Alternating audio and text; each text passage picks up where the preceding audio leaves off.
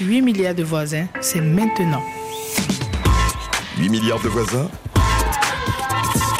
avec Emmanuel Bastide. Pour les voisins et les voisines. Bonjour, bienvenue 8 milliards de voisins et de voisines. Aujourd'hui, je vous propose une rencontre, un parcours, un destin.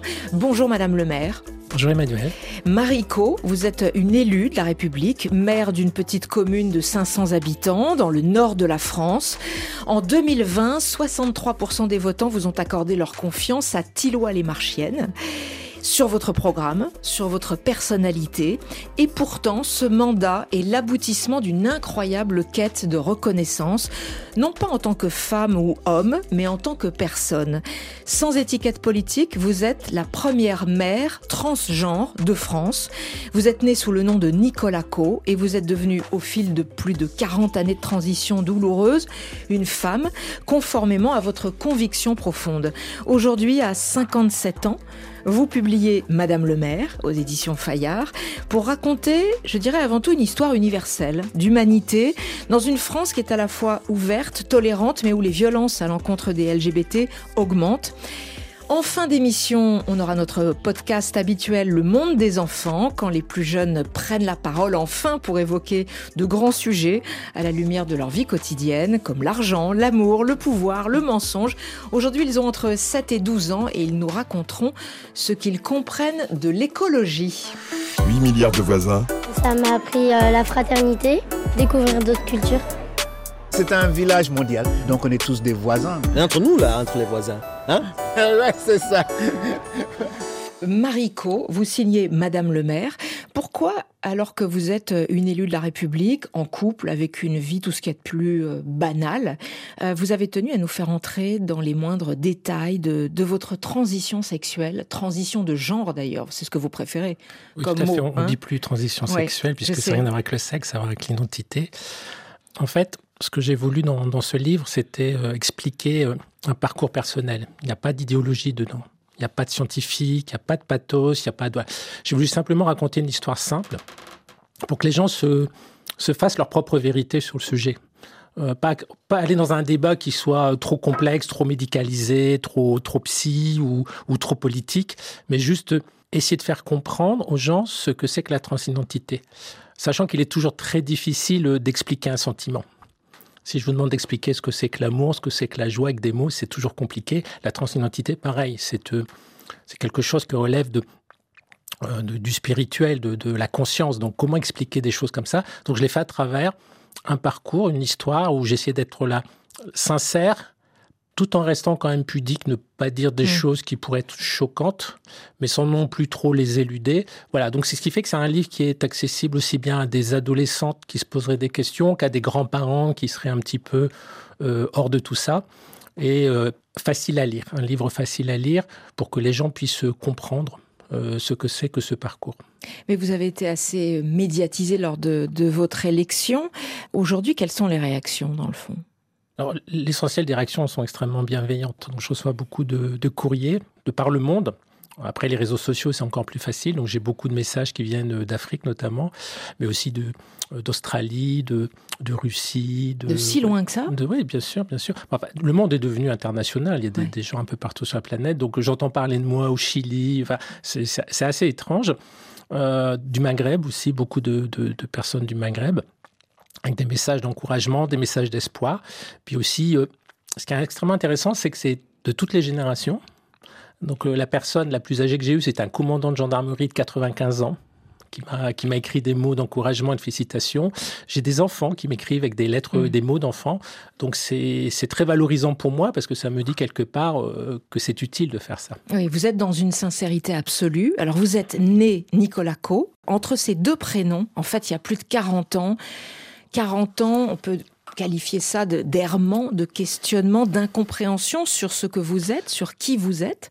La question euh, trans, en fait, c'est d'abord une histoire intime de quête de soi. Tout à fait, c'est vraiment un problème d'identité. Le, premier message qui m'avait interpellé, c'était euh, Deviens qui tu es de Nietzsche.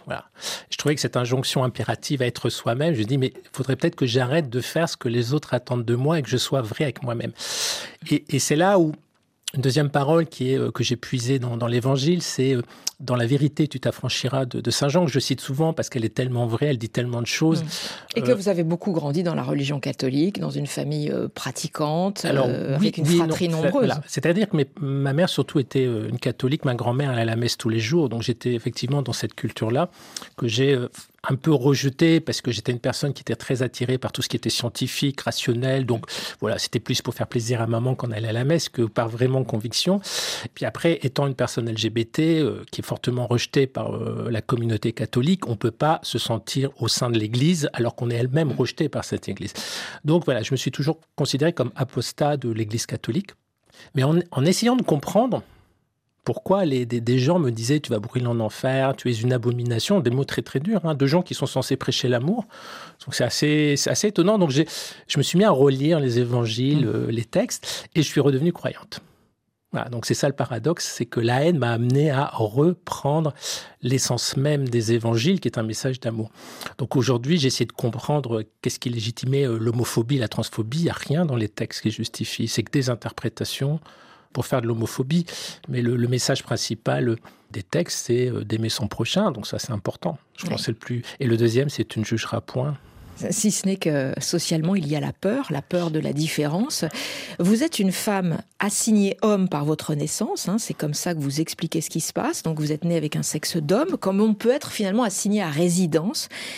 Comment l'identité sexuelle peut devenir à ce point-là une prison invisible et surtout un, un, mensonge perpétuel pendant plus de 40 ans bah, Je pense que vous avez tout expliqué là en fait. C'est ça, c'est une prison, c'est une prison soi-même parce que la, la, dysphorie de genre, comme on disait avant, c'est mmh. pas un problème lié à la personne trans, c'est lié un problème généré par l'environnement sur la personne trans. C'est un problème de, de, rejet, de haine. Donc on se protège, on s'isole et on fait ce que les autres attendent pour éviter l'agression verbale, voire physique. Et donc voilà, on est dans une espèce de prison, on est assigné à résidence. Je pense que le terme est très très important. Et je n'avais pas compris ça jusqu'au jour où j'écris dans le livre que je me promenais à Paris, qui est une ville un peu cosmopolite, Hein, vous pouvez euh, être habillé, vous d'être une origine diverse, on ne fait pas attention à vous dans la rue. Voilà, c'est pareil. Et je me suis, première fois, j'ai ressenti un sentiment de liberté. Et là, je me suis dit, putain. Parce que vous étiez habillé en femme, avec ouais, des talons voilà. hauts, avec Donc, une voilà, jupe. Tout à fait. Et là, je me suis dit, quand même, merde, c'est ça la liberté. Et j'ai eu un premier sentiment de liberté à l'âge de 40 ans. Et d'ailleurs, cette tenue que vous décrivez ce jour-là, c'est exactement celle que vous avez aujourd'hui. Un peu, oui. Il y a un petit blouson de cuir, une jupe courte et des boots à talons hauts.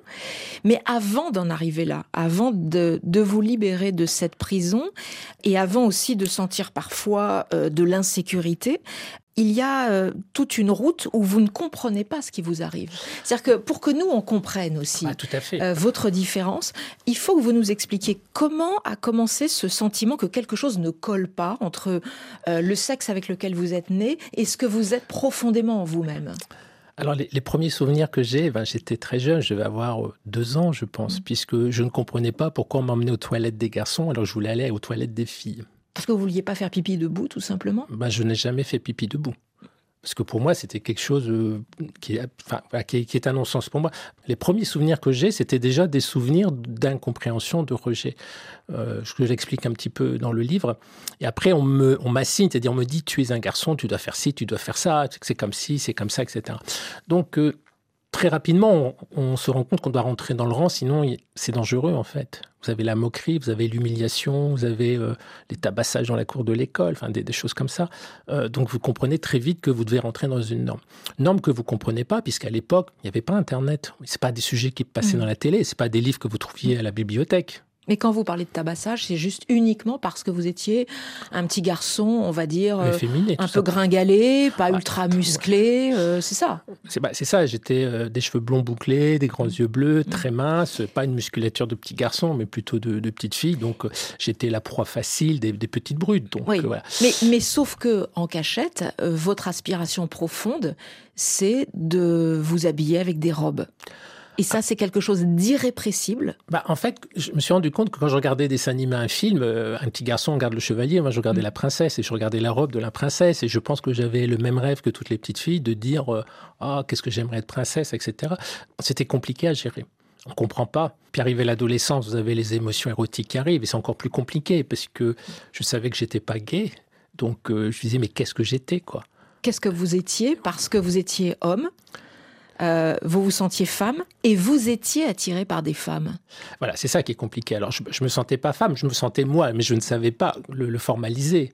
Aujourd'hui, si je vous demande, enfin, si je demande à une femme comment se définir en tant que femme, je pense que la réponse va pas être spontanée, immédiate. C'est quoi être une femme? Voilà.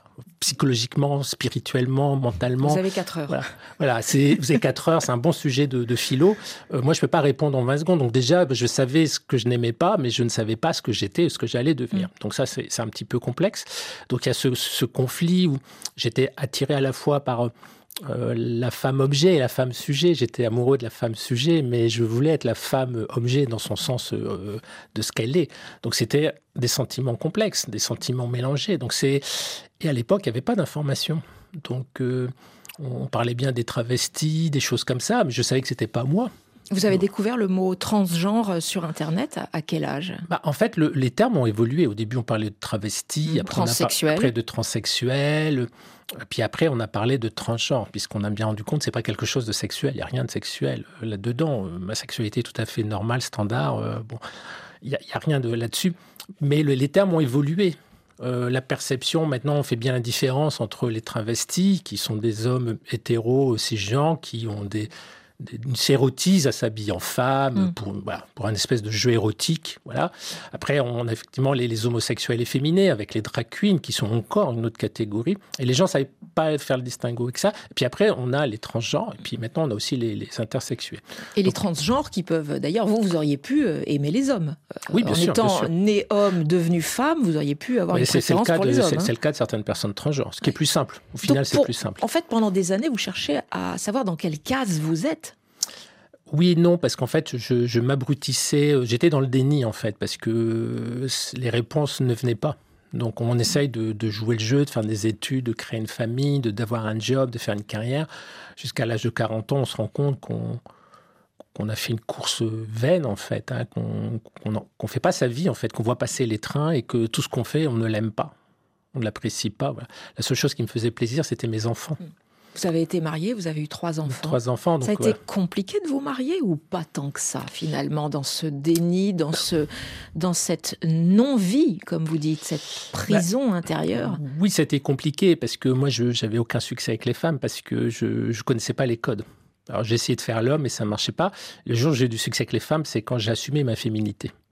Et quand j'ai compris que j'avais le même logiciel et ce qu'elles aimaient, c'est ce que j'aimais, tout devenait plus simple. Et là, C'est-à-dire qu'en fait, il y a pas mal de femmes qui aiment les hommes euh, sensibles avec euh, une petite dose de féminité. C'est ça, puisqu'à l'époque, vous avez bien une apparence d'homme. Hein. quand j'ai compris que je fonctionnais comme une femme, c'était beaucoup plus clair. Donc euh, je savais ce qu'il fallait dire, ce qu'il fallait faire, ce qu'elle a apprécié, pas apprécié.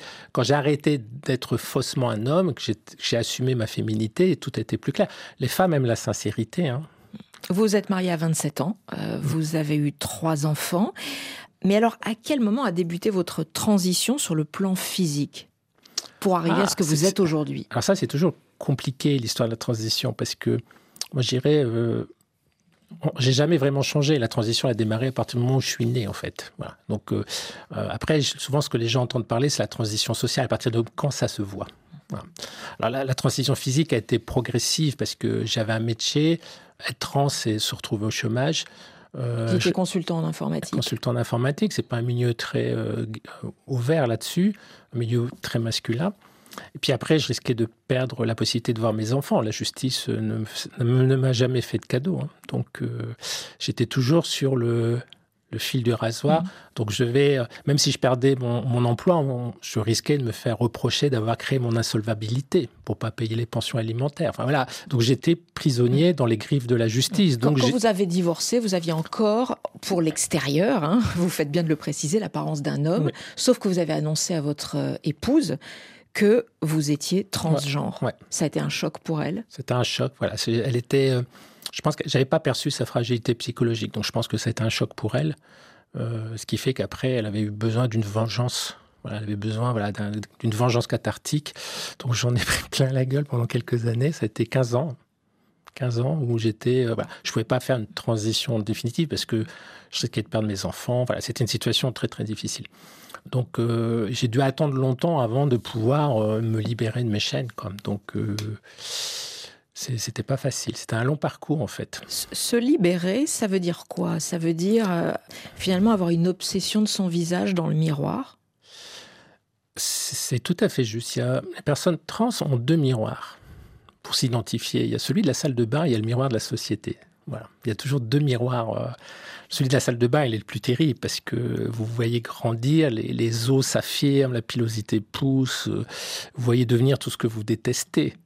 Donc ça, c'est difficile. C'est euh, miroir miroir qui est la plus belle et tous les jours le miroir vous répond, bah c'est pas toi et c'est ce sera de moins en moins toi. Donc c'est quand même assez dur quoi ce miroir là. Donc effectivement, on essaye de de limiter les choses quoi. Puis après il y a le miroir de la société qui, qui vous renvoie toujours ce que vous êtes, etc. Donc il faut euh, arriver à jouer avec ces deux miroirs là. Euh, Je ne sais pas lequel des deux est le pire d'ailleurs. Euh, Vous- évoquez quand même cette obsession de l'apparence, de la perfection féminine, hein, à partir du moment où vous décidez d'effectuer, on va dire, matériellement votre transition, c'est-à-dire de prendre des hormones. hein. Vous dites que dans ces cas-là, les seins poussent euh, assez vite. hein. Mm, Ça, c'est pas tellement ça le problème. L'épilation laser, là aussi, c'est pas tellement compliqué. La chirurgie esthétique du visage, nettement plus lourd déjà. Euh, y a, vous avez travaillé sur votre voix, votre timbre de voix aussi? Alors, effectivement, j'ai travaillé un peu sur la voix sans trop la changer. Donc elle reste quand même un peu masculine, mais je voulais avoir pas une voix qui me ressemble pas en fait. Mm. Alors, Donc effectivement, je l'ai travaillé. Voilà, j'ai plutôt une voix mixte. Donc euh, au téléphone, je prends une voix plus féminine, mais quand je dois me faire obéir, je prends une voix plus masculine. Donc je reste un, voilà, en entre deux. On peut, on peut imaginer que c'est une voix d'une femme un peu plus âgée. Euh, je j'aime j'aime pas minauder, j'aime pas. Voilà, donc ce, je pourrais la travailler plus, mais bon, c'est une voix qui me convient. Dans- votre livre, vous évoquez une possible chirurgie pour changer de sexe. C'est pas le cas de toutes les personnes transgenres d'ailleurs. Vous, hein. vous changez pas de sexe. C'est-à-dire? Bah, le problème, pour, c'est le vocabulaire. Quand on parle de changer de sexe, etc., euh, fondamentalement, on ne change pas de sexe. hein. On, change ses attributs. Voilà, c'est de la chirurgie. Quoi. Mais fondamentalement, euh, voilà.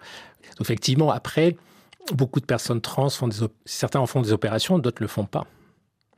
Euh, C'était paradoxal, c'est qu'à une époque, beaucoup de personnes trans ne voulaient pas faire d'opération, elles voulaient simplement vivre leur vie, et- mais que pour changer à l'état civil, on leur, po- on leur obligeait à une opération de, de, euh, de réassignation des parties génitales. Quoi. Ce qui n'est plus le cas aujourd'hui. On va en reparler hein, de, Voilà, de c'est- l'évolution plus le cas. Donc les choses ont évolué. On devrait parler plutôt de changement de genre, en fait. Mais vous évoquez cette obsession de l'apparence, de la perfection féminine, parce que c'est aussi, dites-vous dans votre livre, une nécessité vitale et Alors- pas seulement un narcissisme, contrairement à ce que nous, nous pourrions penser. Alors, il y a- y, y trois niveaux. Le premier niveau, c'est effectivement de se- se plaire, ne pas se déplaire. Voilà. On le fait pour avoir quelque chose qui soit conforme à nous-mêmes. Le deuxième niveau, c'est le passing. On le fait pour passer inaperçu. Parce que si, euh, si vous ne passez pas inaperçu, vous risquez l'agression verbale ou physique. Donc la, chirurgie de féminisation du visage est une chirurgie de survie. Elle n'est pas du tout esthétique. Après, il y a le côté esthétique. Donc certaines personnes trans se font en plus une amélioration de la, beauté du visage.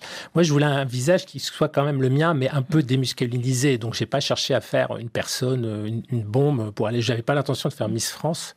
Donc, euh, je voulais juste retirer, gommer ce que les euh, les hormones masculines avaient fait sur mon visage, donc essentiellement la mâchoire, les, les- les orbites, tout ça, mais c'est resté assez léger. quoi. Mm. D'ailleurs, les personnes n'ont même jamais vu que j'avais fait une opération. Ouais. Et bien sûr, c'était aussi une quête d'acceptabilité. On va parler de vous aussi, Mariko, en tant qu'élue de la République. On se retrouve juste après euh, une chanson qui évoque euh, l'immense difficulté du coming out, c'est-à-dire révéler à sa famille, par exemple, son orientation euh, sexuelle. C'est Ifen Ifen, Mama Sorry. Mama, mama,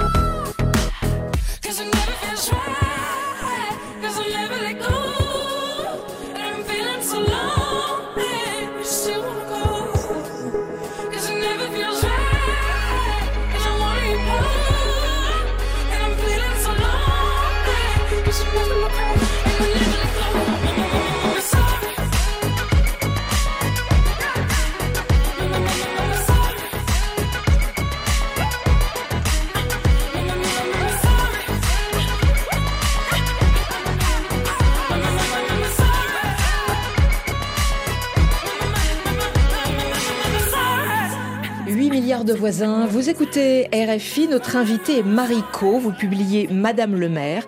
Et vous êtes invité dans notre émission pour raconter votre parcours particulier, pas seulement d'élu de la République d'une petite commune de près de 500 habitants dans le nord de la France, mais aussi parce que vous êtes né homme, Nicolas Co, vous êtes devenu Mariko au terme de plus de 40 ans de transition, Euh, vous êtes ce qu'on appelle une personne transgenre. Euh, vous nous racontiez cette, euh, cette quête d'identité euh, intime. Comment, sur le plan professionnel, vous avez fait des études, vous avez eu des emplois divers et variés. Vous nous disiez, en fait, aujourd'hui, être, même encore aujourd'hui d'ailleurs, être trans dans la plupart des métiers, c'est quelque chose qui n'est pas acceptable. Est-ce que ça a été aussi une des raisons pour lesquelles vous avez dû attendre tant d'années avant d'abord de comprendre et d'agir pour devenir euh, conforme à ce que vous étiez au plus profond de vous-même, c'est-à-dire une femme née avec un corps d'homme au départ. Bah, je, pense que toute personne euh, a une expérience de vie. hein, se, se découvre, grandit. Enfin, la personne que je suis aujourd'hui n'est pas la personne que j'étais il y a 10 ans, comme tout le monde, comme Mm. tout à chacun. On a une, une expérience de vie, un chemin. Hein, donc euh, j'ai eu- j'ai eu ce chemin-là qui n'a pas été facile. Il fallait que je me trouve moi-même, que je comprenne. Ensuite, que je déconstruise euh, tous les, euh, les croyances limitantes qu'on m'avait enseignées euh, sur la masculinité toxique, sur toutes ces choses-là. Puis après, j'ai dû reconstruire ce que j'avais détruit. Donc j'ai dû app- réapprendre à sourire, j'ai dû réapprendre à, à faire preuve de, de, de- de féminité, de sensibilité, ce que je devais cacher avant. Donc c'est compliqué. C'était une phase de de- de- d'enfermement, puis de déconstruction, puis de reconstruction. Voilà, c'est c'est pas simple. Le marché de l'emploi aujourd'hui pour des personnes transgenres, c'est C'est très difficile. C'est très très un difficile. tiers des personnes trans déclarent avoir perdu un emploi à cause de leur transidentité.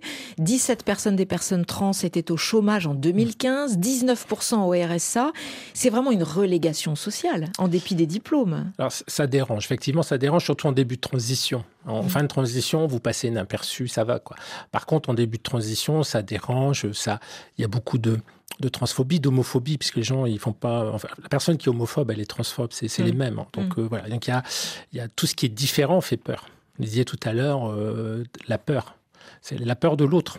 Mais c'est valable sur, euh, sur toutes les formes de discrimination. hein. On rejette le trop gros, on rejette l'étranger, on rejette. voilà. Et je pense que c'est malheureusement, on est encore dans une société où l'humanisme n'est pas encore euh, courant. Mais alors pourquoi avec un tel parcours du combattant, vous avez eu envie de vous projeter dans une vie publique, c'est-à-dire de vous présenter à une élection municipale dans, dans votre fief hein? Vous n'avez pas été vous installer à l'autre bout de la France où personne ne vous connaissait, etc. On vous connaît à cet endroit-là, c'est votre région de, de où vous avez grandi, votre région d'enfance, et, et tout le monde sait qui vous étiez, ce que vous êtes en train de devenir Mm. quand vous vous présentez à l'élection municipale en, en 2020. hein. Tout à fait. Oui, c'est. Enfin, je m'attendais pas à un battage médiatique comme ça. Je pensais que j'avais passé inaperçu. Bon, Mais j'avais dans bien. le village. Bah, dans le village, euh, vous savez, à la campagne, les gens sont pragmatiques. hein. Euh, si, vous, si vous faites des nouvelles routes, si vous mettez en place la fibre optique, euh, les choses se passent. Et c'est c'est Vous êtes en rassurant. train de nous dire que les gens, en fait, en zone rurale, sont beaucoup plus ouverts que ce qu'on pourrait imaginer. Pas parfois. forcément, mais plus pragmatique. Plus euh, voilà. pragmatique. Je crois que c'est un. Le, le- le président chinois qui disait peu importe la couleur du chat du moment qu'il attrape les souris. Je pense qu'il y a un peu de ça à la campagne. Les gens sont assez pragmatiques.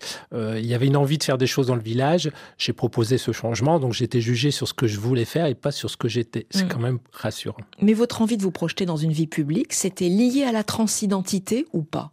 Ou un désir d'aider les autres ou... Non, bah, c'est un petit village. hein. Moi, j'ai que 540 personnes, ce qui est la population de mon village. Mhm. Vous voyez, c'est pas très grand. Donc, c'est assez modeste. Je, je sais pas. Voilà, c'était pas un combat euh, extraordinaire. hein. C'est assez humble. Donc, euh, Mais quand même, vous faites du porte-à-porte? Oui. Qu'est-ce qu'on vous dit à ce moment-là? Bah, la campagne, c'est difficile parce que c'est des grandes maisons, il y a des chiens, il y a des grilles, c'est compliqué, il faut prendre rendez-vous, il faut attendre que les gens soient là. Enfin, c'est pas, simple, hein, comme tous les démarcheurs euh, qui font du porte-à-porte. Euh, après, il faut expliquer les choses, quoi. Alors parfois, il y a des surprises, tout ça, On mais vous posait des questions sur vous ou on Non, parlait que de votre programme non, jamais, jamais sur moi. En vous regardant du coin de l'œil euh, Après, euh, les gens sont, il y a beaucoup d'hypocrisie. hein. Je sais très bien qu'il y a des gens, ils en pensent pas moins, mais ils le disent pas. Mais on le sent, on le Mhm. ressent par le, le non-verbal. Bon, on sait tout, quoi. C'est comme ça. Euh, Mais vous le dites avec le sourire maintenant, avec, avec de l'humour. Vous avez, pris cette- vous avez cette distance-là? Oui, oui, parce que dans mon parcours, c'est aussi un parcours spirituel. Comme je disais, j'avais, enfin, je suis redevenu croyante et j'ai découvert des choses, notamment sur l'un des messages les plus importants qu'on retrouve dans les évangiles, c'est n'ayez pas peur. N'ayez pas peur. Donc voilà, j'ai j'ai perdu cette peur et je suis dans la vérité avec moi-même. Et quand vous êtes sincère avec les gens, vous allez voir, il se passe des choses magiques. Voilà, les gens sont vachement plus sympas avec vous quand vous êtes sincère. Voilà, quand vous laissez votre ego de côté. J'ai plus d'ego en fait. Je, je- voilà, je suis là, je dis bon, voilà, l'autre en face de moi n'est pas un ennemi, c'est juste une personne différente. Et il faut juste lui parler. Donc je suis dans cette posture-là, ce qui fait que ça se passe bien. Quoi. Si vous arrivez dans une posture positive, les gens sont positifs avec vous. Si vous arrivez dans une posture de peur, ben, vous allez déclencher la peur, l'agressivité, le rejet. Euh, la plupart des gens sont pas racistes, ils ont juste peur de l'étranger parce qu'ils ne le connaissent pas. Ben, c'est pareil pour les trans ou les, homosexuels. On a peur d'eux parce qu'on les connaît pas. Alors vous avez changé d'identité de genre, mais euh, vous l'avez expliqué rapidement au début de l'émission, euh, vous continuez d'être attiré par les femmes, donc vous vivez, vous êtes en couple, alors vous avez certes une vie banale, hein, mais vous vivez avec une femme. Comment vous définissez votre vie de couple aujourd'hui? Ben, bien, heureuse. Voilà, Oui, donc c'est- Dans votre livre, vous dites, je suis une femme dans le corps d'un homme qui aime les femmes, et en femme, j'aime toujours les femmes. Qui suis-je? Un lesbien, comme l'a dit un jour un adolescent. C'est une Ouais. remarque que j'ai trouvée drôle, écrivez-vous sur le moment, et tellement juste. Oui, c'est vrai. En fait, je dis, c'est pas con, quoi. Comme quoi, les ados, parfois, ils disent des conneries drôles. En fait, c'est vrai que je me suis posé la question, comment ça se fait qu'on est comme ça? Bon, j'ai lu pas mal de bouquins de biologie aussi. J'ai aussi cherché ce côté de la médecine. Bon, en fait, il faut comprendre que notre cerveau est sexué. Donc, ce qui fait que ça détermine notre orientation et notre, notre orientation sexuelle et notre identité sexuée. L'un va pas sans l'autre, en fait. C'est ce qui fait que on, se sent homme ou on se sent femme. Donc voilà, c'est en fait j'ai un cerveau, je dirais plutôt j'ai un cerveau d'homme dans un corps de femme. Alors c'est compliqué à gérer en termes de, de sexualité, en termes d'émotion, etc. Parce que voilà, vous n'avez pas les outils qui vont avec le, vous n'avez pas le même le mode d'emploi, mais pas l'outil qui va avec le mode d'emploi. Donc j'ai fallu trouver euh, aussi ma façon de, de, de vivre hein, euh, ma vie amoureuse. Et donc là, bah, je suis avec une compagne qui, qui m'aime comme je suis et qui apprécie autant mon côté masculin que féminin, parce que j'ai aussi, je garde toujours une part, euh, une part masculine. Vous l'avez rencontré, euh, vous n'aviez pas encore réellement débuté votre un transition petit peu quand même. extérieurement. En tout cas, J'avais quand même de la poitrine, donc c'était, Ouais. euh, ça peut pas passer inaperçu quand même. Oui, j'étais en début, j'étais en début de transition, quoi. c'est Nathalie qui vous a poussé à réaliser, à finaliser votre transition. Elle m'a pas poussé, mais elle m'a encouragé. Ce qui est très important, euh, ce que vous faites comprendre à nos auditeurs et auditrices, c'est que s'agit en aucun cas d'un choix. C'est bien ce qui vous est tombé dessus à la naissance, en fait. C'est- pas un choix d'ailleurs maintenant dans les, les personnes, les associations, on parle plus de transaffirmation. C'est-à-dire, on affirme qui on est parce qu'au final, je n'ai jamais changé. Je suis, voilà, j'ai toujours été la, la même personnalité. Après, euh, donc on, on est plutôt dans l'affirmation. Le changement, c'est ce que les autres perçoivent. Mm. Mais en fait, on n'a pas changé.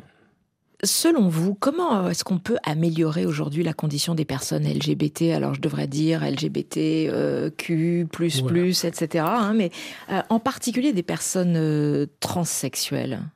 D'abord, on dit plus transsexuel. Ouais, tran- transgenre. transgenres, vous avez raison. Bah, c'est simplement euh, les valeurs de l'humanisme, c'est d'accepter l'autre dans sa différence, Mm. quelle qu'elle soit, Mm. tout simplement. Euh, l'autre doit être respecté, quelle que soit euh, son origine, quelle que soit sa religion, quel que soit son sexe, son orientation. Euh, c'est le principe de la fraternité de notre République. Moi, je me considère qu'une personne humaniste. Je pense que on, on- on doit accepter l'autre. On doit le respecter, même si on ne le comprend pas. Dans les faits, euh, la loi de 2016 qui a été appliquée en 2017 hein, euh, en France euh, facilite les, les démarches hein, pour d'ailleurs vous en parlez dans votre livre pour changer son état civil. hein. Vous avez repris en fait un de vos derniers prénoms donnés à la naissance, Marie, qui est, qui est aussi fréquemment donné à, à des petits garçons. Mais en réalité, vous dites tout ça est d'une hypocrisie extrême parce que aujourd'hui, effectivement, vous n'avez pas besoin de prouver que vous prenez un traitement hormonal, Mm. que vous avez subi de la chirurgie pour demander à changer votre état Oui. civil. Il suffit que vous disiez, enfin sur le papier, je me sens euh, de l'autre genre, euh, parce que vous pourriez, ça peut être l'inverse, hein, euh, vous pourriez être né fille et, et Mm. souhaiter devenir une personne, un homme, et prouver aussi que vous êtes reconnu à l'extérieur comme de l'autre genre, on est bien Mm. d'accord. hein. Sauf que vous dites tout ça est d'une hypocrisie extrême, parce que pour être accepté dans la société, il est évident qu'il faut changer ses papiers, puisqu'ils sont sans cesse demandés euh, dans la vie de, de tous les jours, hein, c'est ce que vous écrivez, travail, sécurité sociale, voyage, administration. Or, pour changer ses papiers, il faut prouver qu'on est bien inséré, et c'est le serpent qui se mord la queue. Tout à fait. Alors moi, j'avais la chance d'avoir comme troisième prénom Marie, puisque c'est une tradition catholique d'être sous la protection de la Vierge Marie. Donc, euh, puis c'est un très beau prénom. Donc j'ai pu avoir mes papiers, puisque le Code civil euh, dit article 57, paragraphe 2, qu'on peut utiliser le prénom de son choix. Euh, mais final, on vous demande de prouver que vous êtes inséré dans la vie civile, de prouver des factures, des papiers, mais les fournisseurs disent, bah, ils vous, vous enregistrent avec une pièce d'identité. Donc, comment on fait? Ça a pris combien de temps pour que vous changiez votre état civil? Euh, alors, j'ai tellement eu de tracasseries administratives, euh, de, de brimades, d'humiliations, que j'ai fini par décider de changer mes papiers, ce qui pour moi n'était pas une obligation. Ça m'a pris un an. C'est parce que vous aviez des brimades dans la société que Bien vous sûr, vouliez bah, changer d'état civil Bien sûr. Mais à l'état civil Ah bah, l'état civil, euh, j'ai dû faire intervenir le procureur de la République. Mais quand on va sur Internet, euh, si on tape comment changer de, ça a l'air simple, de genre, les faits, c'est pas euh, vous allez sur Point Gouv et il y a le mode d'emploi comme pour changer de carte Mmh, d'identité. Mais dans les faits, ça se passe pas toujours bien. Voilà. Donc, d'abord, vous passez devant un tribunal. Vous êtes jugé. Donc, faut pas venir en pantalon basket. Alors, faut mieux arriver très féminine, mais pas pute. Voilà, un petit peu le truc. Donc, parce que là, les magistrats vont projeter leur vision de la féminité. Ce ce n'est que depuis 2019 hein, que l'Organisation mondiale de la santé, donc l'OMS, ne considère plus le transsexualisme, je crois que c'est le terme qui est employé, hein, comme une maladie mentale. Oui, parce qu'en fait, euh, on n'est pas malade quand on est trans. On est, on souffre de dysphorie à cause de l'agressivité de l'environnement extérieur. Donc, euh, c'est comme la dépression, c'est-à-dire quand vous avez qu'un monde hostile autour de vous, on vous empêche d'être vous-même. C'est ça votre souffrance. C'est pas parce que vous êtes euh, Mm. trans, c'est parce que on vous fait souffrir parce que vous êtes trans. Donc aujourd'hui, on parle plutôt de, de problème de, de- d'incongruence. C'est-à-dire vous avez une non-conformité par rapport. Mais euh, c'est pas une maladie en soi, quoi. Euh, imagine une personne qui vient, qui est handicapée à la naissance, qui vient sans bras ou sans main, elle a un peu le même phénomène, elle a une incongruence, elle est pas bien parce qu'il lui manque des bras. Donc c'est un peu ça l'idée, mais elle est pas malade. Vous auriez aimé grandir euh, dans un autre pays? En Argentine, on change d'identité extrêmement rapidement en allant à la mairie, par exemple. C'était le premier pays au monde. Ouais, je, je sais pas, je sais pas. Je, je crois que j'aurais pris un peu de chaque pays. euh. Qu'est- Qu'est-ce que la vie vous a appris toutes ces années de, de combat, à la fois intime et public? Bah, ça- m'a obligé à une introspection, à essayer de comprendre. Alors, il y a une phrase que j'ai mis en, en tête du livre, c'est connais-toi toi-même et tu connaîtras l'univers et les dieux. Et ça, ça résume mon parcours. C'est en cherchant à me connaître, j'ai appris à comprendre aussi les autres. Parce qu'au final, on est tous pareils, on fait qu'un. hein. Donc, euh, on a tous les, mêmes rêves, les mêmes choses. Enfin, on- Donc, j'ai compris les autres et à partir de moment-là, je suis rentré dans une démarche plus spirituelle de de plus être dans la peur, de plus être dans la colère, de plus être dans la haine, euh, et d'être plutôt dans la compassion, dans la charité, dans la compréhension de l'autre. Ça ne veut pas dire que je suis une personne parfaite et que je m'énerve pas, mais ça m'a permis d'être meilleur, de devenir meilleur. Et ça, c'est important. Mais vous étiez déjà une bonne personne parce que, à l'origine, vous êtes un père de famille, trois enfants. Vous avez adoré avoir des enfants. Vous vous êtes énormément occupé de vos enfants. Euh, vous étiez à l'époque ce qu'on pouvait appeler un papa poule, hein, du- d'une certaine manière. Il y a une très belle lettre que vous publiez dans votre livre. Euh, je ne sais pas si vous l'avez publiée telle qu'elle. Euh, c'est une longue lettre de vos trois enfants qui sont devenus adultes hein, et qui ont donc euh, découvert, compris à l'âge adulte qui vous étiez. Je ne sais pas, peut-être aussi qu'ils avaient compris certaines choses avant, mais qui vous ont écrit tous les trois ensemble. Oui, tout à fait. Oui, bah, c'est un- c'est un- c'est une belle lettre d'amour, en fait, hein, tant que les, les mots sont clairs. Euh, et ça aussi, quand on parle de personnes euh, homosexuelles ou, euh, ou transgenres, on a toujours peur de perturber les enfants. En fait, non, les enfants, donc vous leur donnez de l'attention et de l'amour, ils vous aiment tout simplement. Ils n'ont besoin que ça. hein. Alors, ils vous écrivent euh, donc une très longue lettre et ils disent alors bien sûr au début de ta transition tout n'a pas toujours été simple. On a on a parlé tous les trois. Parfois on a pu se jeter des regards complices quand tu as commencé à t'habiller en femme. Un jour chez toi, nous tes filles parce que vous avez deux filles et un fils, hein, nous t'avons vu descendre l'escalier perché sur des hauts talons. On s'est regardé toutes les deux du coin de l'œil en se disant ah ouais quand même parce que nous nous ne mettions pas de talons aussi haut. Et puis il y a eu aussi ces premiers Noëls au moment de ta transition. On ne savait pas du tout quel cadeau te faire. On n'en avait aucune idée. Un jour, on t'a offert un coffret de maquillage et un chemisier coloré. C'était sûrement une façon de te dire voilà, on t'aime comme tu es. On est d'accord, et ça, ça nous pose aucun souci. Ne t'inquiète pas, papa. nous fêtons toujours la fête des pères et nous aimons t'offrir des fleurs. Papa, nous sommes fiers de toi, écrivent vos enfants. Euh, nous imaginons le courage qu'il t'a fallu pour à 50 ans oser te montrer tel que tu es, épaulé, soutenu, accompagné par Nathalie. Mais nous n'en faisons pas notre propre fierté, c'est ton aventure, voilà pourquoi nous en parlons très rarement à notre entourage. Effectivement, ils en, parlent peu.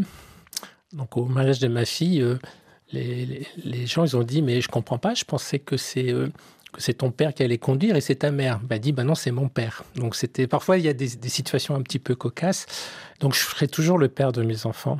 Et vos enfants continuent de vous appeler papa en Bien public, sûr, ce qui en- vous en énerve hein, parfois. Euh, maintenant, vous leur avez va. demandé en public Voilà. de plus vous appeler papa, Voilà. mais parfois ils vous disent Oh, ben ça va, papa. Ouais, ouais, c'est vrai. Donc, ça, c'est- assez compliqué. Mais vous en riez aujourd'hui quand même. Bien sûr, bah, quand vous faites appeler euh, papa et qu'il y a 30 personnes autour, il y a 30 personnes qui vous regardent dans les deux secondes, donc ça c'est clair. Donc euh, on vous scanne de la tête aux pieds. Enfin, Logique, voilà. logique en même temps. Oui, On peut pas le reprocher euh, au monde bien sûr, extérieur. bien sûr. Donc c'est- parfois les situations sont assez cocasses. Non, non, j'en rigole. Il faut prendre ça avec humour. hein.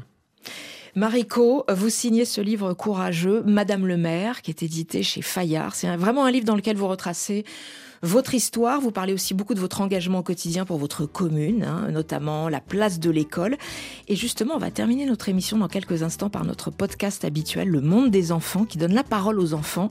Vous restez avec nous jusqu'à la fin de l'émission? Ouais, c'est Oui, possible. bien sûr. Avec D'accord. plaisir.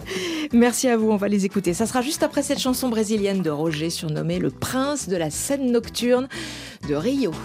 Em cada um de nós? Existe uma voz que mostra o caminho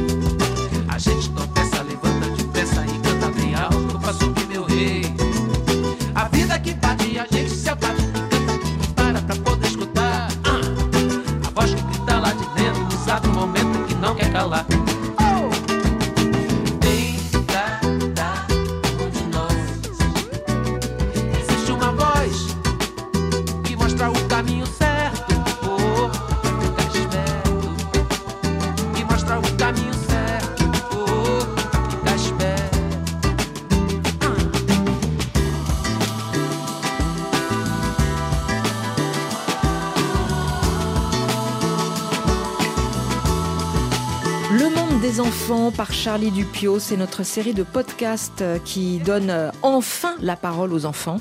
Dans cet épisode, direction Pantin, en région parisienne.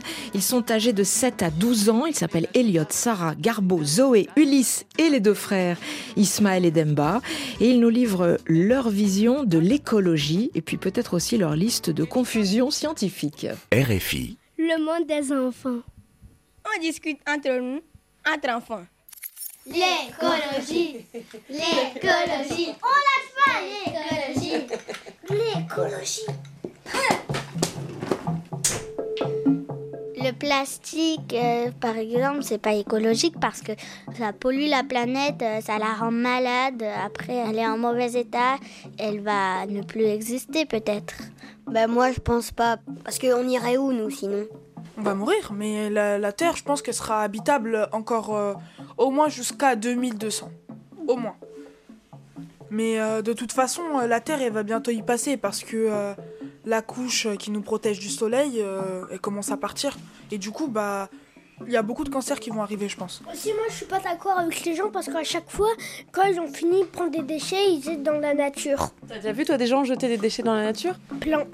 Jetaient des papiers, jetaient des jus. qu'ils n'avaient pas fini, et même des sandwichs.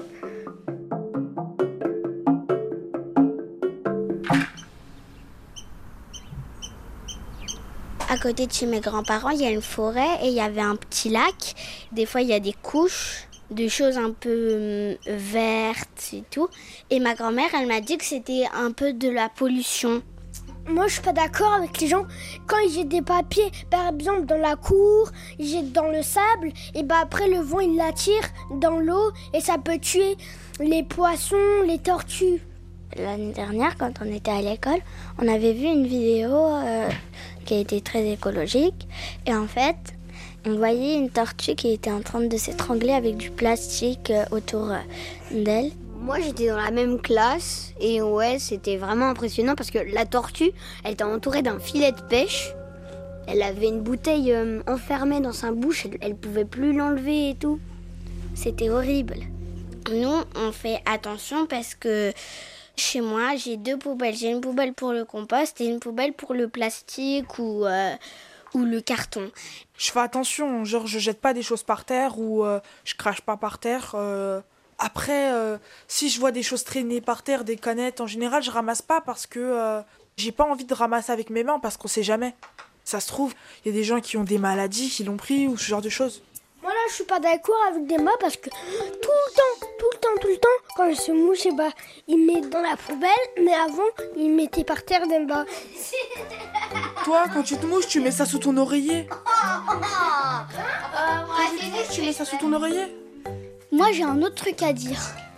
Si le climat, il s'est réchauffé, en automne, il devrait là y faire froid. Et ce matin, j'avais pas du tout froid.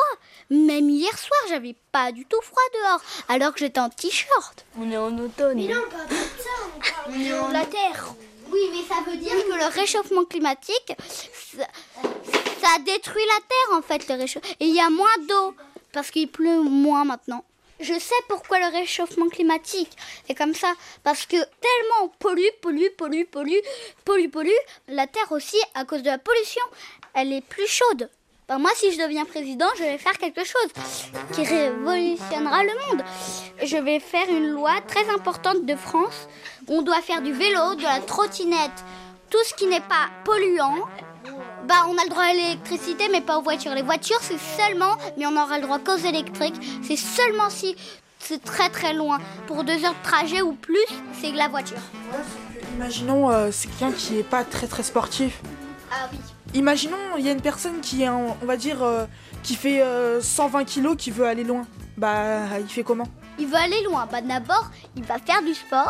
Bon, C'est pas mauvais ce que tu dis, mais euh, le truc c'est compliqué à mettre en place. On a peur parce qu'on est des enfants encore, on n'a pas encore appris, on veut que notre vie elle soit plus longue. Si par exemple il n'y a plus de planète, ça veut dire qu'on peut tous mourir parce qu'il y aura plus d'air, il y aura... J'ai pas peur parce que de toute façon c'est notre faute. Si jamais euh, tous les humains ils mourraient euh, demain, bah la Terre continuerait à vivre euh, plus longtemps. De toute façon, quand la planète se détruira, moi je serai plus là. Je vois pas pourquoi j'aurais peur de quelque chose qui arrivera pas maintenant. Mais par exemple, si tu as des enfants ou des petits-enfants. Bah eux, euh, bien sûr peut-être qu'ils auront peur, mais euh, je me dis que justement c'est grâce à la peur qu'ils vont essayer de faire des efforts et euh, que ça va changer. Qu'ils vont faire plus attention à l'écologie. En fait, ça sert à rien qu'une seule personne s'y mette. En fait, faudrait que tout le monde s'y mette. Et on parle déjà d'écologie en France alors que la France n'est pas le pays le plus pollué. Le plus pollué, c'est les États-Unis. Là-bas, eux, ils font aucun effort. On voit que euh, ce qu'on fait, euh, c'est pas bon euh, et c'est nocif pour la planète et notre existence. Et on continue à le faire en fait. On pense pas assez à notre, bah, survie même. Donc c'est pour ça que je dis ce qui devra arriver arrivera. On va tous mourir. Mais pas maintenant.